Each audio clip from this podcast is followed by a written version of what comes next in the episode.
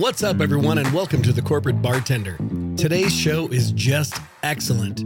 We are jazzed to have James McKim on the program. If you don't know James, count your lucky stars that you're here. He's the founder and managing partner at Organizational Ignition, where he and his team help organizations ignite efficiency through aligning people, processes, and technology.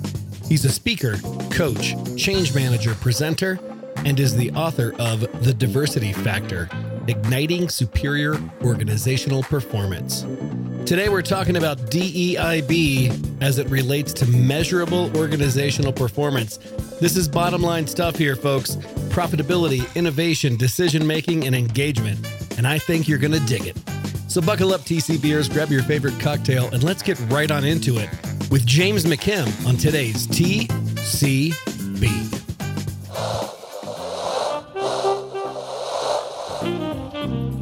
Welcome to Sky Team's The Corporate Bartender, where we gather some of the best HR and people leaders to discuss what's happening on the people side of business. Now pull up a stool, belly up to the bar, and join us for The Corporate Bartender.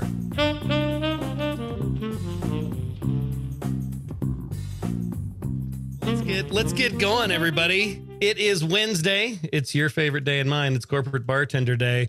It is the first of June. So we are almost halfway through 2022. I, I don't know about you, but I still have a hard time thinking that 2021 is completed and it's all still 2020 to me for some reason. I don't know why.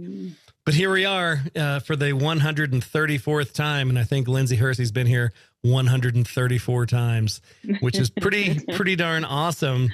Today's today's gonna be a fun day. Um, we've uh, we've got we've got a guest. We've got James McKim. Say hello to everybody, James. Hello, everybody. James is the author of the Diversity Factor: Igniting Superior Superior Organizational Performance. He's the founder and managing partner at Organizational Ignition, where he and his team help organizations ignite efficiency through aligning people, processes, and technology. He's a speaker, he's a coach, he's a change manager, he's a conference presenter, and uh, diversity is his jam. So we're going to talk a little bit about that today and sort of round out our little mini series on DEIB. What I love about about this one is that it's a direct correlation to organizational performance. Um, so want to get into that. So let's welcome James. Give him a big TCB welcome, everybody.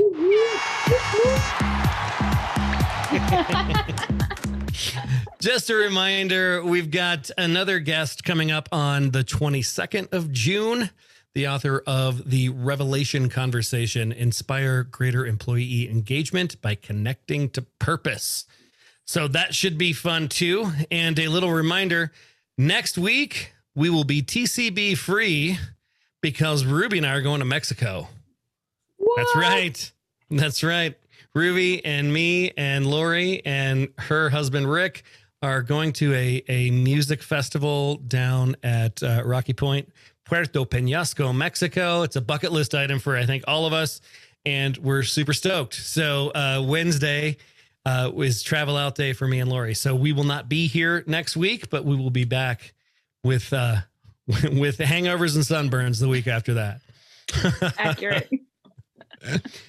so today's news you can use item um, this i posted out on the network the other day. Um, you know we we've talked about return to work and until we can't anymore. And what i thought was interesting about this one is you know now that we're sort of neck deep in it it's it's starting to change again right? You know, all of these best laid plans that organizations had about we're going to do three days in and two days out, and that's the golden ratio, and it that's what everybody's going to live by. Well, turns out that that's not what everybody's into. Uh, the headline that pointed me to this article was We reopened offices and nobody wants to come back. So, what do we do now? and there is a lot of interesting things in there about um, just creative ideas that companies are doing to make coming into the office feel worthwhile. Um, uh, down to executives saying, if you don't have a reason to be here, don't bother. Right? It's Don't don't come here to sit in your cube and be on Zoom meetings all day. right? Um, so conference rooms are getting a reboot. They're they're getting, you know, more cozy, uh, couchy hangout space re- reboots. Um, it was interesting. Um, separation anxiety was the thing that came out of some of this research. Not people being uh, anxious about not being around other people, people being separated from their dogs and their pets because they've been with them 24 7 for so long. It reminded me of that of that cartoon that came out uh, about I don't know three or three or four months into the pandemic, where it was two sort of parallel news articles, one written by dogs and one written by cats. And the one written by dogs was like, "We should keep it this way forever." Dogs, and then the other one was, "They should go back to work yesterday." Cats, right? so that separation anxiety, you know, it's been that's been an interesting thing. Um, the the notion of of retirement, the people that have jumped into it and then jumped back out of it, um, people that have have left companies and come back. I was I was talking with a client just the other day about the number of return employees that they're having, people that left during the quote great resignation. Um, you know, so in the last you know six to twelve months that are already coming back that's interesting. Um, inflation driving people's willingness to want to come back to the office. You know, it was it was one thing to devote three hours and thirty dollars a week to commuting yeah. to work, and you know, three hours a day and a hundred dollars a week is a whole different ballgame, right? So all of those things. It's an interesting read. It's not it's not very long, but it's it's an interesting one because it's got a bunch of of stories from companies that have tried things that didn't work out, right? You know, like Apple, which was a big surprise, made a big push that everybody needed to be in 3 days a week and they're already backed off that, right? Facebook did the same thing or Meta rather did the same thing. Um, and then other companies like BlackRock, you know, a private equity firm, they're just like, you know, what, do what you need to do. We'll figure it out. And Goldman Sachs is really just harping on the five days a week, eight to five. Sorry, nine, nine to five. It's New York. Um, butts in seats, right? And it's it's not going over well. So definitely worth the four or five minutes it takes to read through it. Um, if it helps you as you're assessing your own return to work struggles, I think every client I've talked to has has they've written a plan, they've put it in place, and it hasn't worked out the way they wanted it to. Mm-hmm. You know, Ruby and I were with the client in Tucson, Arizona last week, and they have this awesome building that will house about, I don't know, 150, 200 people. Yeah. And there were how many people in the building when we were there? Like 20, maybe. Maybe. Right. And that feels like a suck of energy too. It's so quiet. It's so mm-hmm. quiet. It doesn't feel fun to be there. Right. Yeah. Even though the, the building was cool and the rooms had fun mm-hmm. amenities and there's a bar in the middle of the first floor and with snacks. beer taps and snacks and yeah, but but but it was definitely meant for a lot more people. Mm-hmm. Definitely meant for a lot more people. Hey Morag. Good to see ya. Eric, did you see the article that Debbie just posted on the network? I did not. About, I saw something it, pop in. What was it? It was about um, Tesla and yep. and SpaceX and Elon Musk saying you guys are coming back to the office or you all are coming back to the office for 40 hours a week or you can leave. Whoa. Like yeah, very, I saw very that too. firm. Yeah. It, yeah, let me I'll go grab the link. Well, wow. he basically yeah. said if the factory workers have to be there, so do you. Interesting. Yeah. Hope that works out for you, Elon. Yeah. if I if I were a betting person, I don't know that I'd put my money on that play, but okay. Yeah, it was pretty. It's pretty harsh. Um, but that's but, that's what he does, though, right? He rolls yeah. the big dice. He doesn't. Yep. He doesn't. He doesn't dance around the thing. He just says what he wants, and if it doesn't work out, he'll make a different decision. That's just mm-hmm. that's kind of his style. Yeah, which I can appreciate. Um, but you know, just in, in watching the whole acquisition of Twitter unfold, that's not going super smooth either. So he's got he's got a lot of curves in the road to navigate. All right. Well, let's get on into our conversation with James. James McKim, you heard about it at the beginning of the show. He's the author of this book here, The Diversity Factor Igniting Superior Organizational Performance. And the big idea here is that there's a lot of research out that confirm that diverse organizations outperform their peers who are not diverse across a wide range of key performance metrics like profitability and innovation and decision making. Employee engagement is a big one. So we're going to get into that. Um, you know, but a lot of company leaders are reluctant to work on DEI initiatives. We've been talking about it a great deal. And I was telling James in the pre show that as HR, OD, and learning and development people, we we jump on the things that we're supposed to do, and there's a lot of them. These initiatives, big societal initiatives, and we we wrestle with: Are we doing this effectively? Are we are we doing the right stuff? Are we just ticking boxes because someone told us we needed to tick boxes? Where can we really get hard business results in initiatives like this? And that's one of the things that that really excited me about this book uh, and about having James on the show was this direct connection between diversity and organizational performance. So let's give him a little round of applause. James, welcome. Excellent. So, James, tell us a little bit about you and your journey when you were a little kid. Did you want to be a DEIB expert with a with a hot book on the topic? Never imagined. Never imagined that, that would happen. No, I started off when I was in high school. Uh, my high school got, and this was back in the 70s, um, got its first computer. And I just fell in love. so I was uh, was in the second computer class that the school had, and I could spend hours and hours and hours on the computer, and the time would just fly by, and I wouldn't even know it. So. Um, I went on to Dartmouth College and got my uh, bachelor's in computer science. Um, along the way, I also got my bachelor's in philosophy. Well, that's competing into the spectrum. it, one very is. defined thing and one thing about the definition of everything. Uh, we've got Laura's educated basic. So um, most people say that until I make the connection. I'll say one word and you will immediately get how they're connected. Okay. Uh, logic. Fair. right? Now, that, I say that, fair. but that's not why I liked both of them. um, and I, I, like to say I can explain what a bit and a byte is, and I can theorize to its existence. Ah, I love it.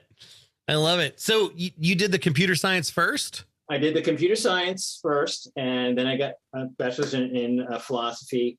And I went to work um, at a small software development house right out of college.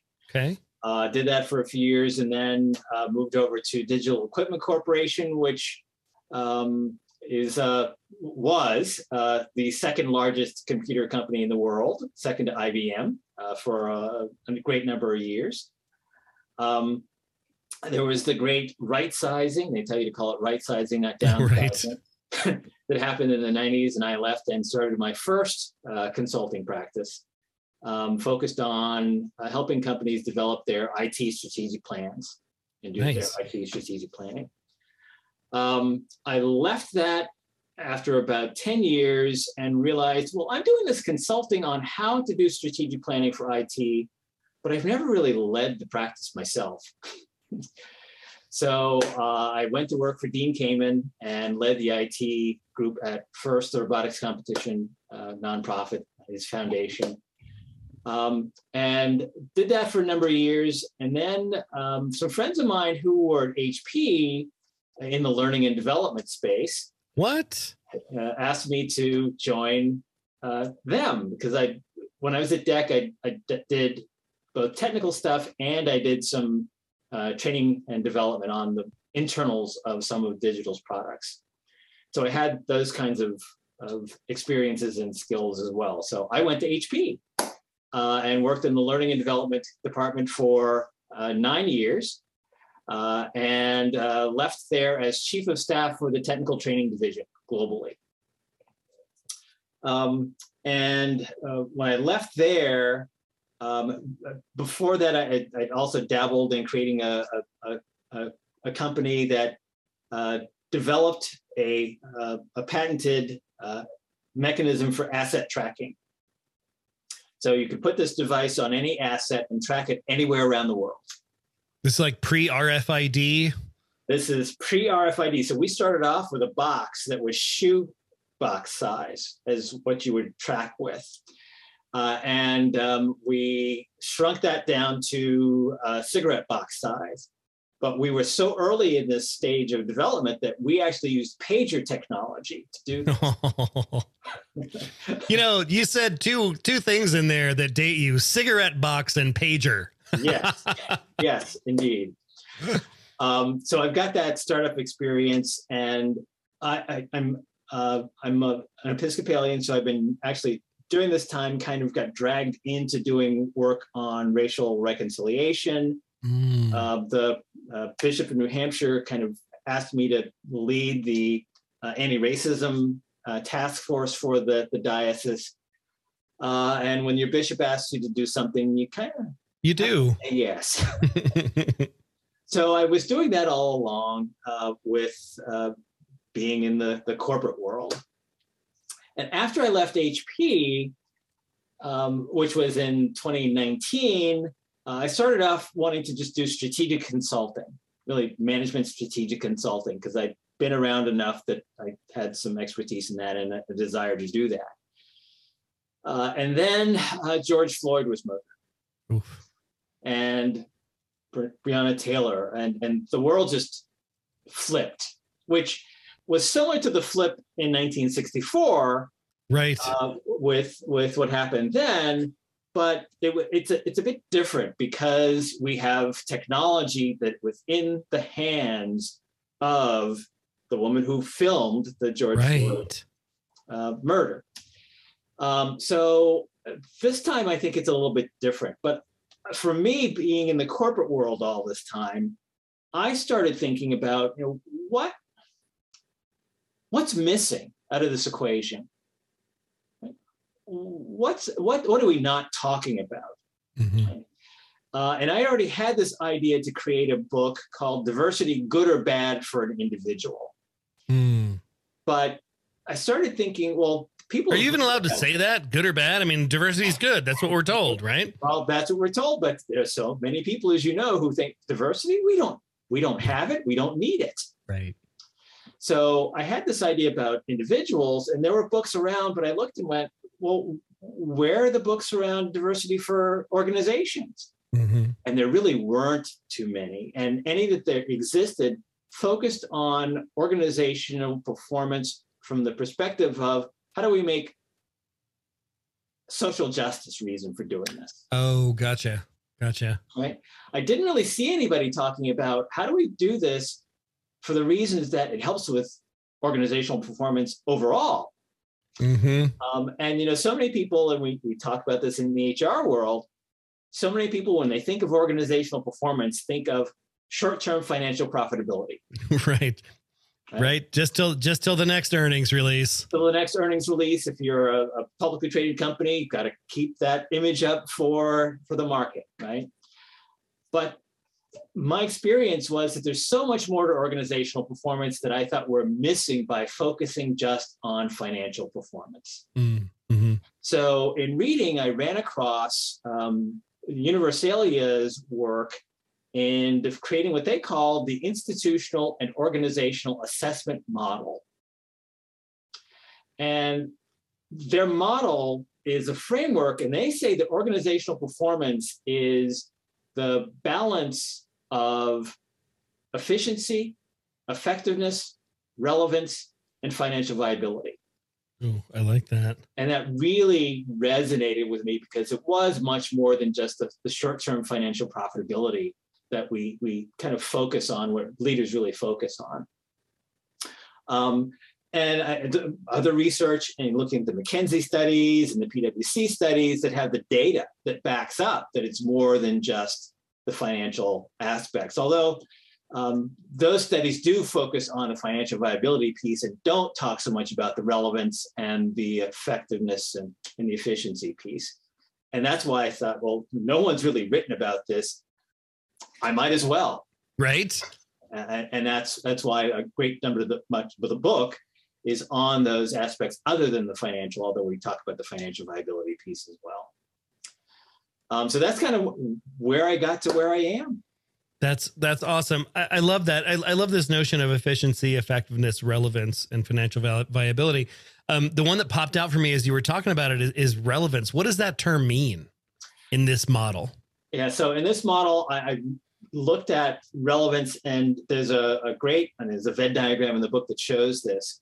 Um, that talks about what is relevance. Mm-hmm. What are the components of relevance? And it boils down to um, the perception of the users, the perception of the people in the organization who are developing the products and services, uh, and the perception of the society in general mm-hmm. about what you're doing. Right? So when you put those three things together, relevance in, in terms of diversity is um, uh, are you able to bring different perspectives to the table that will help make sure that your products are going to be relevant to as broad a customer base or client base as possible? Are you operating in such a way that you attract diverse people into your organization so you'll get those diverse perspectives? Mm-hmm. And then how are you looking in society? Are you being seen as being open and honest and transparent? Are you being seen as closed minded and what comes to mind there for me is we have the the um, religious wars between those who are okay with the Apple ecosystem that is closed mm-hmm. versus being part of the open systems mantra that's that's uh, Android and Linux and and all of that. Um, so which which ecosystem do you want to be part of, and which which is relevant to you, where you are you feel comfortable being? Oh, that's so funny because it's it's funny. It it it makes me think about. I'm trying to think about what's popping into my head in the frame that you just presented it right as this diversity frame. Because when I think about it as the Apple closed system, that's the efficient one, right? Versus the Android open system that's full of of bloat and and hackability, right? The trade offs between those two things, right? You t- you talked in the book about having to question some long-standing assumptions and and myths and things that that we think about that we that, that are part of our operating system. Yes. So your question right there made me do that just thinking about Apple versus Android. What are the other myths, uh, assumptions, things that we've carried along with us in our journey that we need to make sure that we're we're questioning here? So um, I think one of the myths that we have to really question is diversity is just about race mm. or just about gender. And it's about so much more than that. Um, and I love to, to use uh, Marilyn Loden's diversity wheel notion of diversity is really about characteristics of our personalities. Ooh, I like that. And when we think of characteristics of our personalities, we think of race, yes, gender, yes, age. Um, we think of, and she calls those few uh, primary characteristics that don't change much over, if at all, over our lifetimes, right? So those primary characteristics, but then the secondary characteristics, those characteristics that do change over our lifetimes, but still make up our personalities. So where are we physically located mm-hmm. with the article again? Um, what are our habits? What are personal habits? What are our what's our religion? Uh, how much yeah. do we make? What's our social economic status? Um, and so the myth that diversity is all about race or all about gender is, is one of those I think we need to really re-examine because we have diversity everywhere we go, right? Um, even though I, I, live in New Hampshire and we are uh, 87% white state. And there are people here who say, well, there's no diversity here. And I say, well, it depends on your definition of diversity.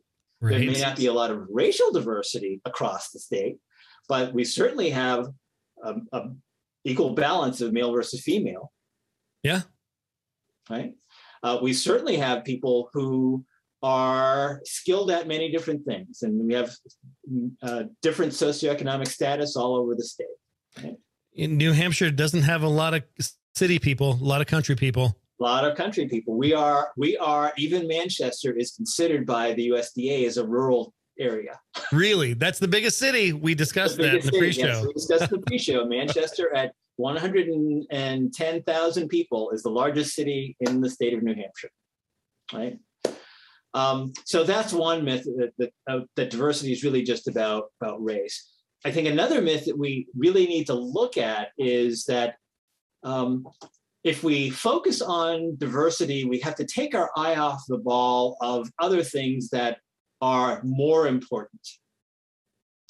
And I think diversity and thinking about diversity and having diverse people is actually one of the most critically important things that we can, can look at. And it, and not just having diversity, but having equitable inclusion of diversity. Because diversity by itself and it's maybe even another myth, myth, people say, well, we need to have a diverse organization. We need to have a lot of diversity. Mm-hmm. Having diversity by itself is a prerequisite to having good organizational performance, but you also have to have equitable inclusion. If you don't have equitable inclusion, then you could get confusion. You could get miscommunication, right? If people aren't um, organized in such a way that the diversity can be leveraged and harnessed, then you you have to cause more harm than good. Wow. That's a lot to unpack there. I mean, it's it's funny, right? I mean, as open-minded and as as as forward-thinking as we like to think we are, you know, we're humans are creatures of pattern and we lean on those patterns because they have been successful in the past. So I, I love thinking about these frameworks in that regard, James. That's that's that's awesome. Um, when we get to the the sort of central question, right? I mean, we've seen the research. You mentioned the McKinsey research and the PwC research that diverse organizations outperform non-diverse organizations in in these certain key metrics. Um, when when you were coming up with this concept.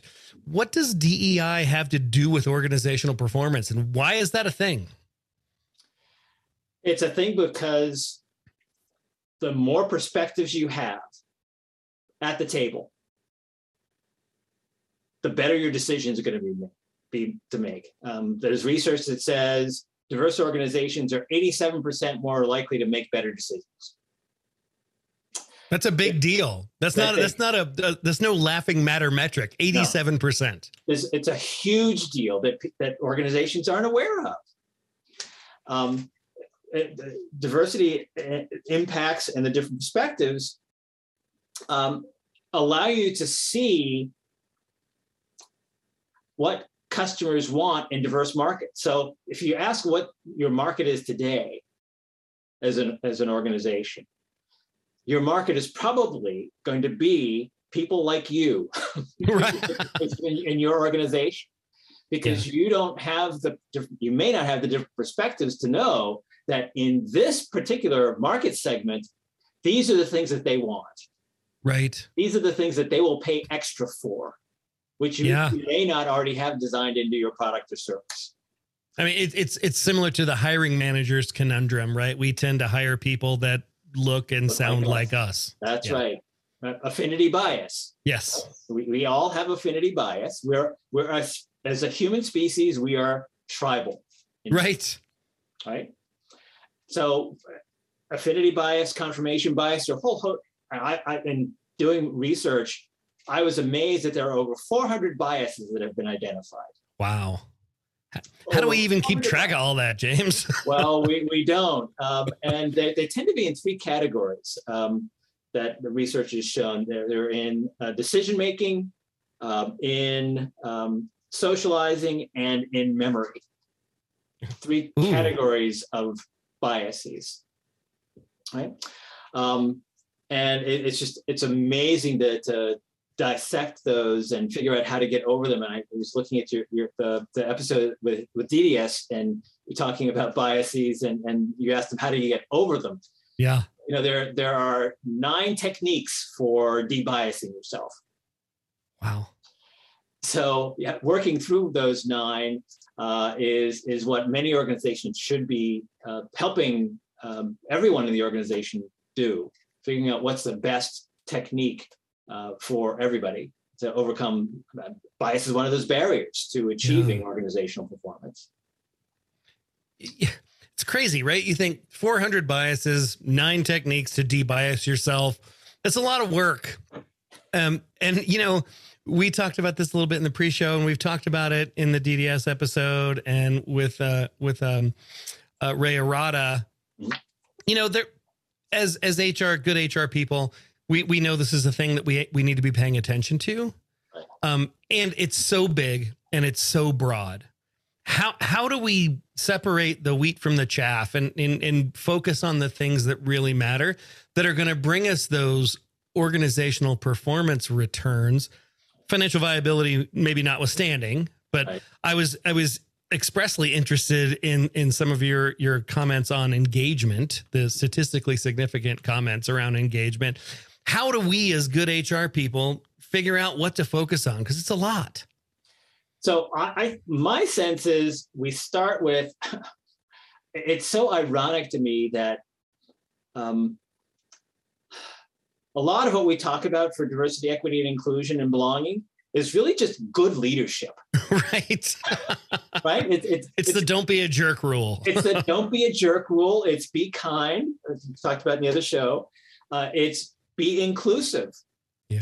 It's understand your own limitations. Uh, Jennifer Brown, in her book, How to uh, Become an Inclusive Leader, has this great uh, leadership development continuum and she talks about we all need to start with awareness, as you talked about in the other shows, of being aware that uh, diversity is an issue and it, it's in an organization as a leader, you have to do more than just be compliant. Because so many organizations only deal with diversity because the EEOC rules, right. states at least, say you must treat people fairly, fairly.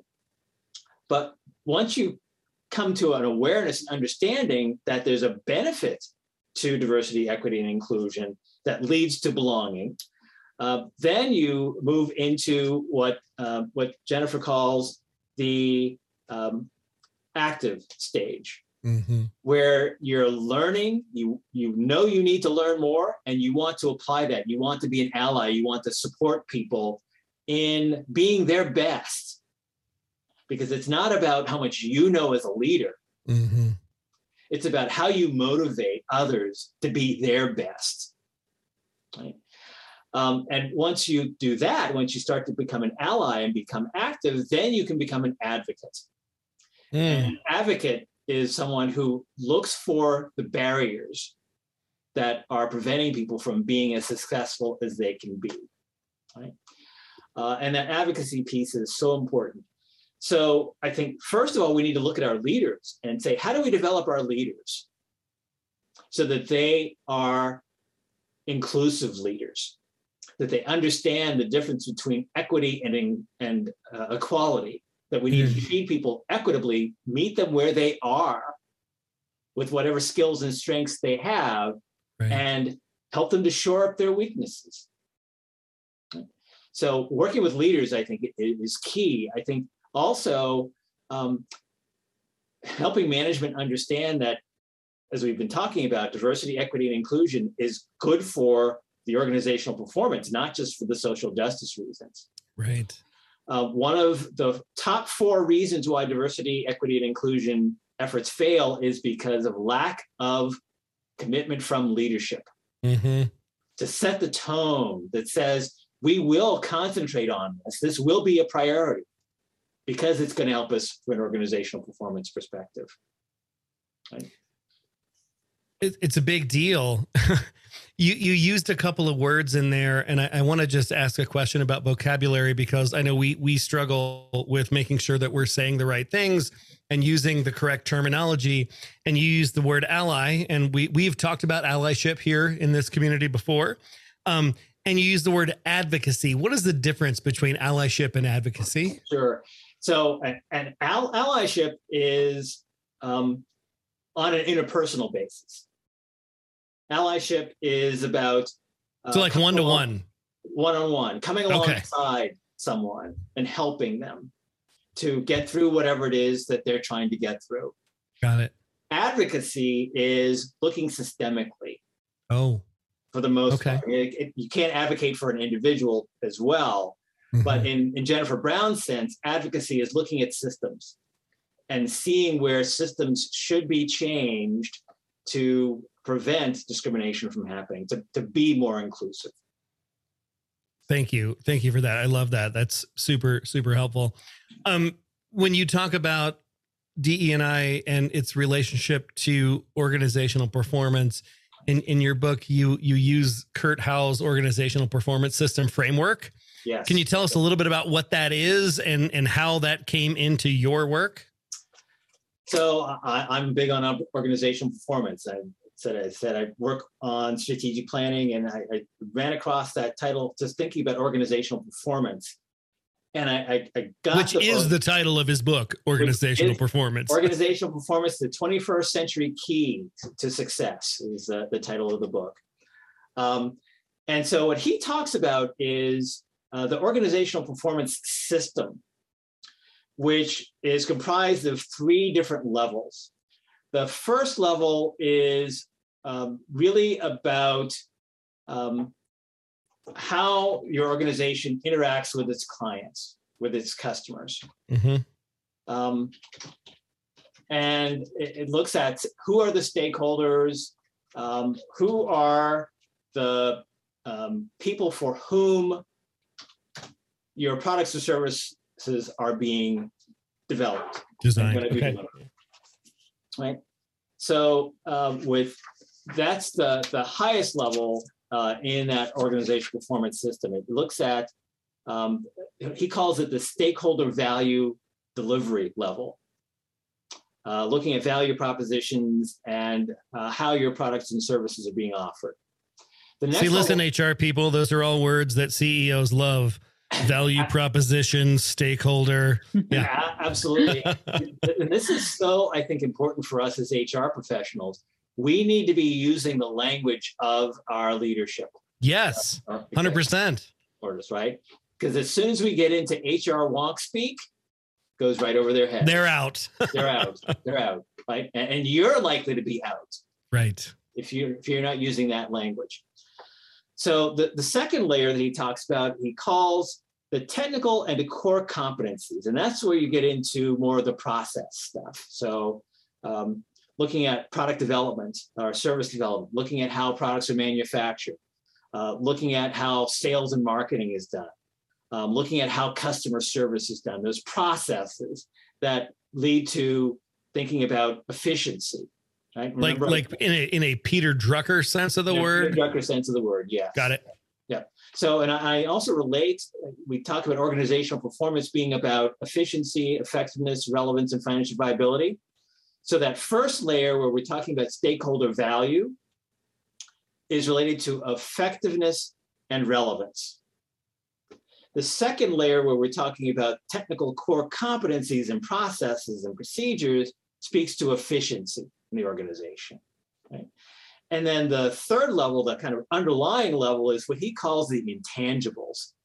And this is what he calls the organizational performance drivers. So there are things like uh, governance. How is the organization being governed? Uh, like, how are we managing human capital?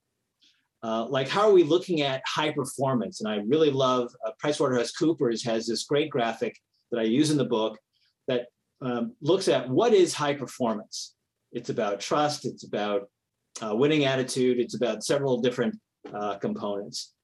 Uh, so these organizational performance drivers that he talks about are about uh, driving efficiencies and driving financial viability. So putting all those together, that's the organizational performance system, looking at those processes, procedures, and attitudes, and uh, from that framework perspective. Um, so the, the, next question comes, so how does diversity, equity, and inclusion play into that, right? Yeah, yeah, yeah, yeah. so and, and I, I did a, uh, when I wrote the book, um, I said, well, you know, I'm using the term perspective a lot. let me let me do a word count. Now I don't remember how many times I, I use the word perspective, but it's more than any other word in the book. and it's all about different perspectives at each of those levels get you best performance. So mm. different perspectives about who your audience is and what your audience wants gives you a richer view of your audience and gives you a broader audience, as we talked yeah. about before, right?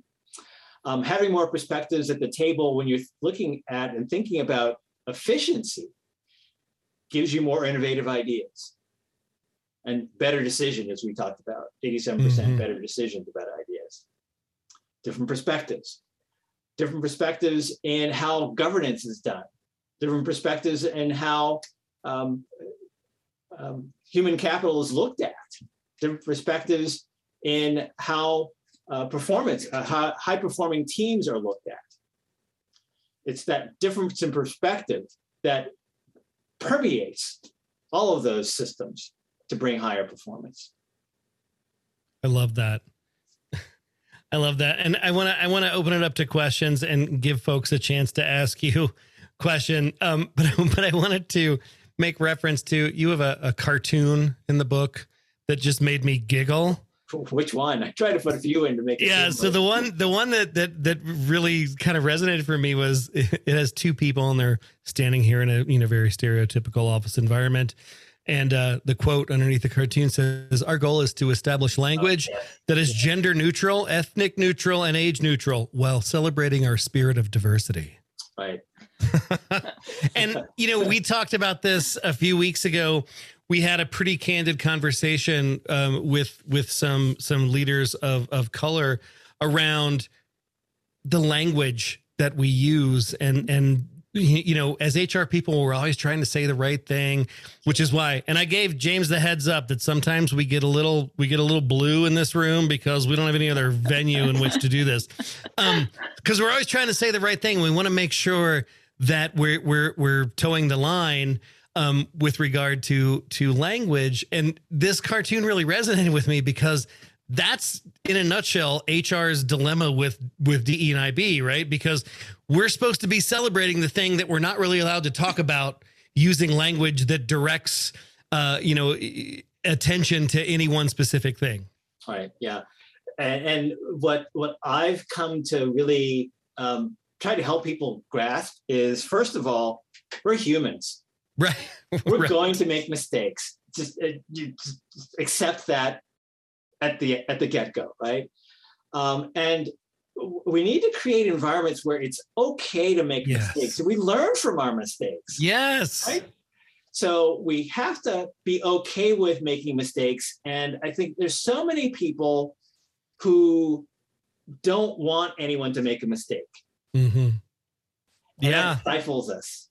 It yeah. just stifles us. It stifles creativity and, and, it, and, it, makes us feel like we don't belong. You know, C.E. Garcia said there are five aspects, five components of belonging um, where you're valued as an individual, mm-hmm. where you uh, can see people who look like you, mm-hmm. where you um, have something in common with others, where you have a role or responsibility, uh, and where you feel like you can be your authentic self. Love it right? Love it. Mor- Morag had a question on that point. What's your question there, Morag? Well, this is where it makes my head explode because you've got 190. what am I trying to belong to? Well, As an English woman in America, and we talk about if I get making our language vanilla, even that. Well, vanilla is invariably white ice cream. Is that wrong? But how do you dilute language when you and I don't even speak the same language, we overlap a bit. And there are innumerable other foreign languages and cultures whose whose whose definition of help because any of that help, yeah. started thoughts so, james help this is this is great and and uh, um, people ask me because one of my one of the the hats I wear is I'm president of the Manchester branch of the National Association for the Advancement of Colored People, NAACP. So I'm usually pegged as, well, what do Black people think? and I have to say, well, I can tell you what I've heard, but yeah. I'm only one person. Yeah. And if I speak, I, I, speak from my personal experience. I can say what I think. I, I happen to know that people other think people think differently than I do. So for me, it's all about relationships. Oh, you're speaking person, my language now, James. Definitely. every person has a different take. Every person has a different set of experiences that make up who they are and how they think. So you can speak about uh, using a certain language, but it's great to preface, and I do this workshop called How to Have Difficult Conversations. And a colleague of mine, Dr. Dottie Morris, uh, says that for conversations, we really need to set the table to have a good, productive conversation. Mm. Setting the table is all about understanding who this other person is we're talking with, what they're, where they're coming from, and what language they use. So you shouldn't have to guess what the right words are to, to say to this person to make this person understand you. You, you're not in their shoes. You can't know what language to mm-hmm. use. You can only use the language that you have. But if you preface it with this relationship that lets the other person know that you're trying to use the right words, but you're going to mess up because you're human. Right. Right. Give yourself a break uh, be patient with yourself and be patient with others is one of the, the conversational norms I like to use. Um, and just, just be upfront and honest and say, I'm going to say something. I may mess it up. Please, excuse me, please correct me if I'm wrong. Back to the DDS conversation you had yeah. a couple weeks ago. Um, I, I, may get it wrong. I'm trying. I, my intention is good. I'm going to take responsibility for my impact. Right. I may I may have to say oops, or you yeah. may say ouch that something didn't land on you right. Um, but I'm trying. Help me, help me to communicate better. Right. Yeah, uh, so many good points in there, right? And, and to your to your comment, James, it reminded me as you were talking of when Ruby asked DDS a question, and she made references made a reference to both genders. Right, right. And they said, Ruby, can I can I offer you some feedback? Exactly. And, and Ruby said, "Well, yes, DDS, yes, you can. Thank you." great. yep, yep. Yeah, the continuum. Uh, you know, there are four aspects of gender. Biology is only one of them. Uh, gender identification, gender expression, and then sexual orientation. It right. goes back to what you said earlier on, James. Diversity has never been the issue diversity, whichever way you want to slice it, has always been there. It's that sense of belonging and inclusion yes. that we've yes. we've mastered, mistrusted in the right. years of excluding people right. well, based on arbitrary things. Yeah, and it, it makes me think about, you know, because I I'm of a certain age, and when I was coming up in HR, um, you know, that was when all the EEOC things started to happen, and you had to do your your affirmative action planning, mm-hmm. right? And counting things doesn't doesn't speak to inclusion or belonging in any way whatsoever, That's right? right? That's right. Right. So yeah, it's it's a complex beast. Lori, you've got your hand up. Yes, in the uh, spirit of yes, we get to uh, be real, as it were. Um, I had a very a new experience for me on Sunday, and uh, I have to say it it was enlightening, but it was also very uncomfortable. So, um, and not saying as they usually are, those enlightening ones. Discomfort helps us learn, but in any event, um, as an in-flight support coach, I have to train people, and I'm kind of like on the practicum side. So they get on the plane and thumbs up, thumbs down. They, we have to evaluate them.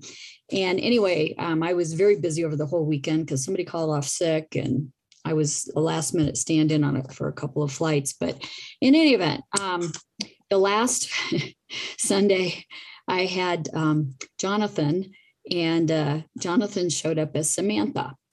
And it threw me for a real loop. Um, you know, we have our picture IDs, we have our, our official paperwork, everything. And again, usually I have interactions with my my people uh, before they get on the plane. And because this was a last minute situation i didn't have that usual interaction. And so again it kind of threw me off. I'm expecting jonathan and it's samantha. Samantha was very gracious very sweet no issues whatsoever. But i really i was the only person on my crew that knew it was jonathan i'll be very mm. honest with you mm. i'm the and i never said a word to anybody um but I just, you know, the pronouns, I'm just like, I got, uh, so yeah, yeah. I got to really watch myself because I did not want to offend her at all. And it, but it was just, I was caught off guard. And like I said, usually I can at least kind of prepare myself, you know, not that this is, we, have had one other transgender person join our company, it was a few years ago. Um, so again, th- this is a new thing and it's, and it's coming up and yeah, I'm, I'm in my 50s and this is a new thing. So, um, nonetheless, I would have to say um, I've had interactions with her since the training because I I'm a coach, and um, I think everything went well. I think my crew was great. One of my crewmates did say he at one point. mm. I don't think anybody heard.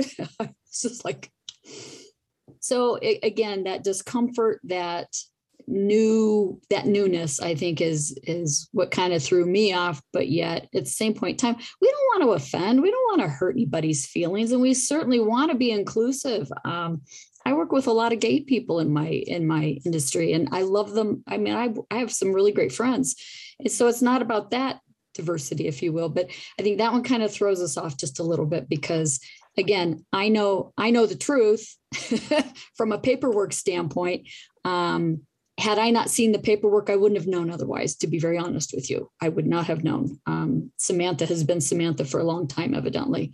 Um, but nonetheless, that's that's I'm just being real. Like I said, it was, it was a, a, little bit of a leap for me, but I would call it a growth experience. Yeah, it, it is. And it just points out to me the, the notion, something else that we as I think HR professionals can help our folks with is we have to get comfortable with discomfort.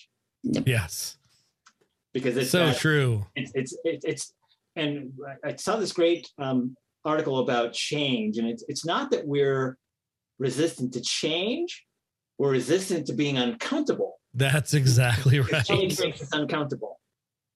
So we yeah, well, and, yeah, and as HR people, right, a lot of times we equate our our job or our remit to to being the the folks that help other people feel comfortable Right. Right. Yes. So fe- accepting that, you know, we're going to find ourselves in situations where we're going to, we're going to mess it up and we're going to feel uncomfortable um, means they are too. And that kind of goes against what our, our credo is as HR people, you know?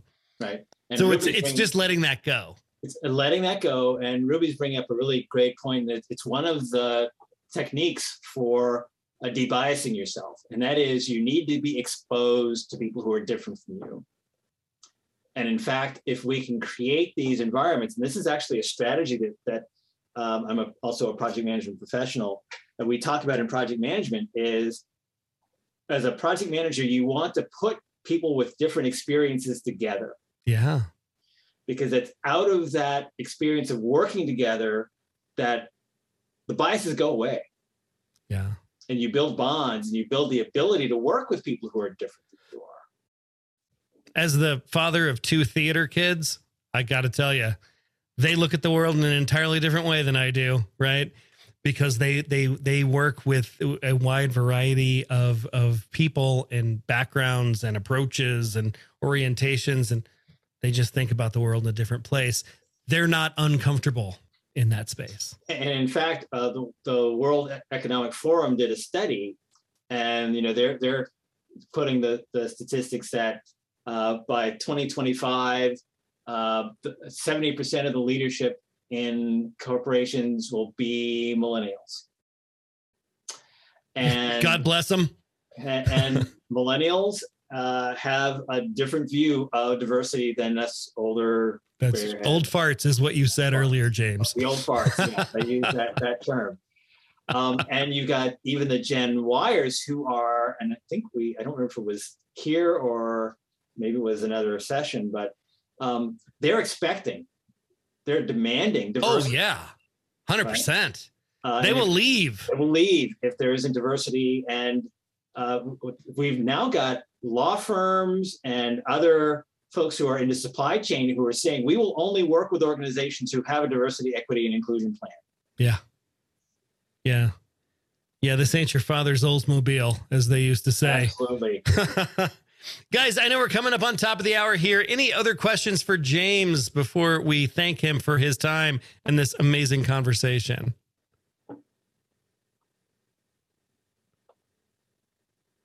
Ruby, you can say it out loud. Thank you, James. no, I learned so much. I wrote down, I took so many notes, and I think about the work that we do, and, and we teach leaders. Um, that's our job, right? And so this is such powerful work that you do. So thank you for that. Oh, my pleasure, and thank you for all the work that you all are doing. You're you're all in there fighting the fighting the good fight with your leadership teams, and yeah. So any any way I can help with that, um, I'm that's why I'm here. I appreciate that. So whether it's the fact that we learned there are over 400 biases that everybody has, that there are nine ways to debias them yourselves from those. There are different levels in this organizational performance hierarchy. Uh, just so many, so many tangible takeaways for me today. Thank you so much, James. Big ups for James, everybody. All right. James, you're welcome to stick around. We're going to do our, our funny things, our good feel story, and our silly, silly cocktail. And then we're going to get everybody out of here to dinner time. So, with that, funny thing number one, this made me laugh because this is my life four stages of a day off. One, I will do so much stuff. Two, later, I'll do lots of stuff. Three, eventually, I'll do some stuff. Oh, no. and because many of us uh, in this group are public speakers, if you're one of those public speakers that say, Good morning. Oh, come on. We can do better than that. Good morning. I automatically do not like you from that moment on. uh. uh, we talked about about fertility benefits last week so this one made me laugh. Male birth control is free and it's called holding a fish in your profile photo. okay. Whoops. It's a certain age to, to get that one. Life is a parade of absurdities and pain, and then we die alone in filth. So, yes, little girl, I shall buy a box of thin mints. Uh, this, this one made me laugh, but you do have to be of a certain vintage to get this joke. It says, I'm a bitch, I'm a lover, I'm a cat churning butter. Ruby knows it.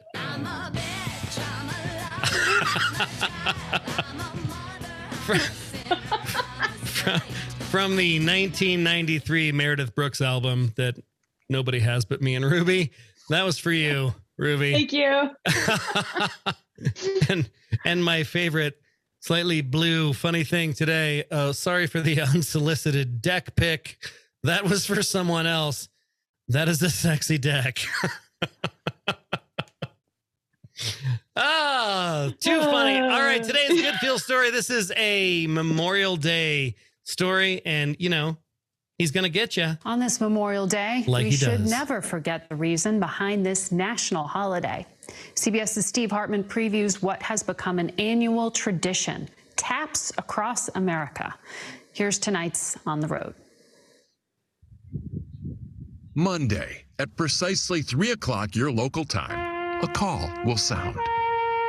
And it will sound everywhere It will echo past the fissures and fractures of our torn country and ask Americans to set aside their differences and unite, if only for these 24 notes. Musicians, get ready for the third annual nationwide performance of TAPS. We originally started TAPS Across America to move focus away from the hamburgers and hot dogs and back to the real purpose of Memorial Day to honor. And by the thousands, musicians have answered our call. 86 year old Paul Freeberg of Surprise, Arizona will be playing for a second year. Because I love our country. So actually, there was no way I could say no. The Frisbee brothers of Newcastle, Delaware will be back again too. A lot of men in our family have served in the Army our great grandfather, our grandfather, and our father.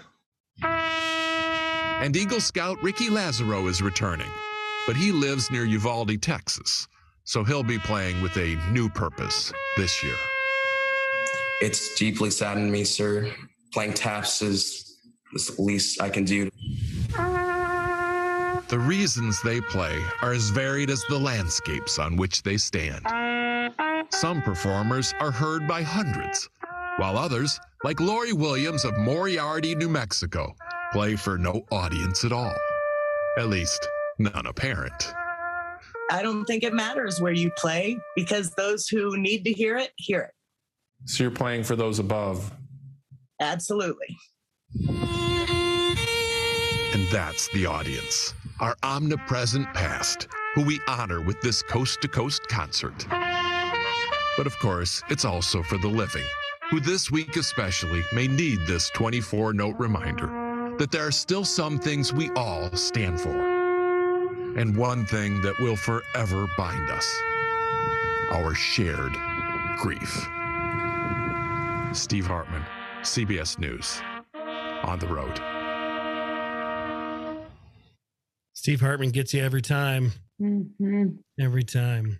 All right. Today's semi quarantine cocktail is called Witch Witch. This is a riff on the witch's heart. And this is in the spirit of our conversation today. So you're going to need a little bit of apple brandy or vodka, and then 329 years, two jiggers of homemade blackberry shimmery liquored. There's a recipe for that if anybody wants it. Um, an eighth grade civics class at North Andover Middle School in Massachusetts took up this cause. You're going to need a little bit of grenadine. And uh, Elizabeth Johnson Jr., the last accused and unpardoned witch, is clear. Took 329 years to clear a quote witch's name. To need a little dry ice and some time to think about that because we are struggling with it today we heard it in our conversation. We heard James make mention to 1964 and the challenges there and the more complex challenges that we face here in 2022. Guys, as always, uh, I am super grateful for each and every one of you. You make my life worth being here. You make my Wednesdays my favorite days. Thanks again to James. Thanks to all of you. And we will see everybody next week. Thanks so much. Have a good night, everybody. Thank you, everyone. Thank you, James. Night, everyone. Thank you. I just wanted to listen to the walkout music. Thank you so much for joining us today. If you had a good time and learned a thing or two at today's happy hour, please share it with your friends.